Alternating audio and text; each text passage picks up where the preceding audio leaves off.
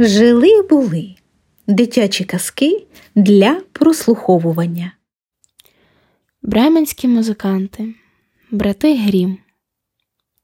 Один чоловік мав осла, який багато років покірно возив йому лантухи до млина. Та під старість сили покинули осла, і він став нездатний до роботи. Тоді господар почав думати, як би здихатися його, щоб не годувати. Зрозумів осел, що лихим вітром віє, втік від господаря та й поддався до Бремена. Там думав він стати вуличним музикою. От прийшов він трохи і бачить, лежить при дорозі пес гончак, висолопив язика і на силу дихає, наче після важкої гонитви. Агов, хапку, чого ти так важко сопеш? запитав осел. Ох, відповів пес. Старий я став, що не день то біль занападає на силі, на полювання ходити вже не можу. От мій хазяїн і надумав мене вбити, а я втік від нього. Але як же мені тепер хліб собі заробити? Знаєш що? сказав осел. Я йду ось до Бремена, хочу там стати музикою. Гайде зі мною. Та й ти влаштуєшся музикою. Я гратиму на лютні, а ти битимеш у барабан. Пес радісно погодився, і вони пішли далі разом. Недовго вони йшли, коли дивляться, сидить при дорозі кіт. І такий сумний, наче три дні не їв нічого. Ось і кіт воркіт, гукнув осел. Гей, старий воркоти, чого скривився, наче середа на п'ятницю? А чого ж мені веселим бути? відповів кіт. Постарів я, зуби затупились, уже радніше би на лежанці погрітися, ніж ганятися за мишами. От хазяйка, бач, і надумала мене втопити. Я ледве втік од неї. А що мені тепер робити? От коли б хто пораду дав. Гайда з нами в Бремен. Ти ж мастак давати нічні концерти, от і станеш вуличним музикантом. Котові це сподобалось, і вони пішли далі втрьох. Ось ідуть троє втікачів повз одну оселю, а там на воротях сидить півень і кукурікає, аж луна розлягається. Чого розкукурікався, наче тебе ріжуть? запитав осел.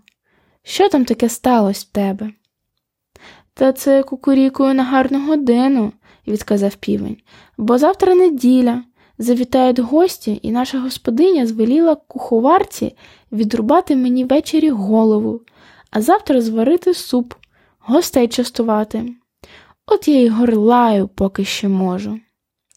Слухай, гребенястий, мов весел, ходімо з нами в Бремен, все таки краще, ніж отут прийняти смерть. Голос у тебе гарний, а як підеш із нами, то ми разом утнемо такої музики, що буде любо слухати. Півневі сподобалася рада, і вони вже у чотирьох рушили далі. Але Бремен був далеко, за один день не дійти.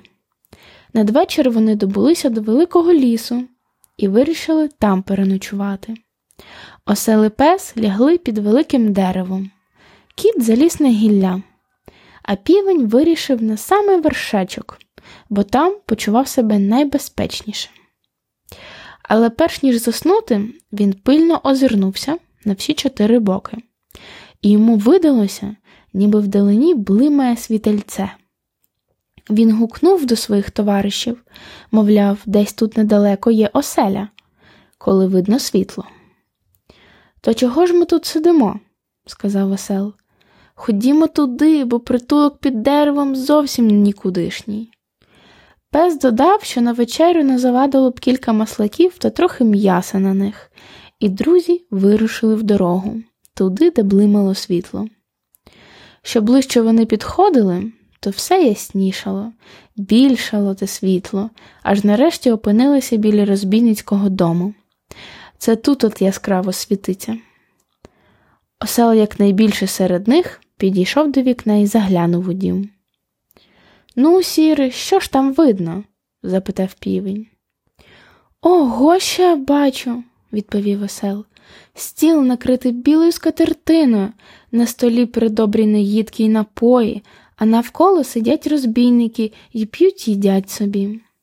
От би й нам так, сказав півень. Добре було б, що й казати, погодився осел. І почали вони радитись, як їм звідтіля розбійників прогнати. Думали, думали і нарешті придумали. Осел передніми ногами стане на підвіконня, пес вискочить на осла, кіт на пса, а півень злетить котові на голову. Постававши так, вони в один голос завели свою музику. Осел ревів, пес гавкав, кіт нявчав, півень кукурікав. Потім усі як гукнуть крізь вікно в кімнату, аж шибки забрещали. Від цього гвалту перелякані розбійники посхоплювалися за столу, бо думали, що то якась мара, і до краю перелякані дременули в ліс. А наше товариство посідало собі за стіл і почало напихатися так, ніби хотілося наїстись на цілий місяць. Коли ті четверо музикантів наїлись, то погасили світло і почали спати. Кому де зручніше. Осел ліг на купі гною, пес за дверима, кіт на припічку біля теплого попелу, а півень на сідалі. А що в дорозі всі добре натомилися, то скоро міцно поснули. Десь після півночі розбійники побачили здалеку, що світло в домі погасло, і все начебто затихло.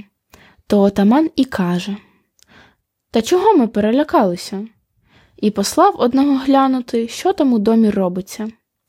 Той пішов і роздивився, що біля хати все тихо, зайшов на кухню засвітити світло, побачив, як у темряві світяться котові очі, і подумав, що тут дві жарини. Тоді взяв сірника і хотів запалити, та й тицнюв коту в око. Але кіт таких жартів не любить. Він стрибнув розбійнику просто в обличчя, засичав, почав дряпатись. Розбійник страшенно злякався, кинувся на втікача, а за дверима пес схопився і огородив йому зуби в ногу. Розбійник на двір, а тут осел як хвицне його. А від галусу прокинувся й півень, на сідалі та як крикне Кукуріку. Тікає розбійник щодуху, прибігає до отамана та й каже Ох, пане отаману, там таке робиться. В хаті сидіть страшнюча відьма, як засичала на мене, як учепилася довгими пазурами, всю пику подряпала, а в дверях чоловік з ножем, як штрикне мене в ногу, а на дворі якесь чорне чудовисько, як уперіщить мене добнею. А вгорі сидить, мабуть, суддя, бо кричить Розбушаку сюди. Та я ледве вирвався. Відтоді розбійники боялися й близько підійти до свого дому, а наші четверо музикантів так уподобали те місце, що не захотіли більше нікуди йти.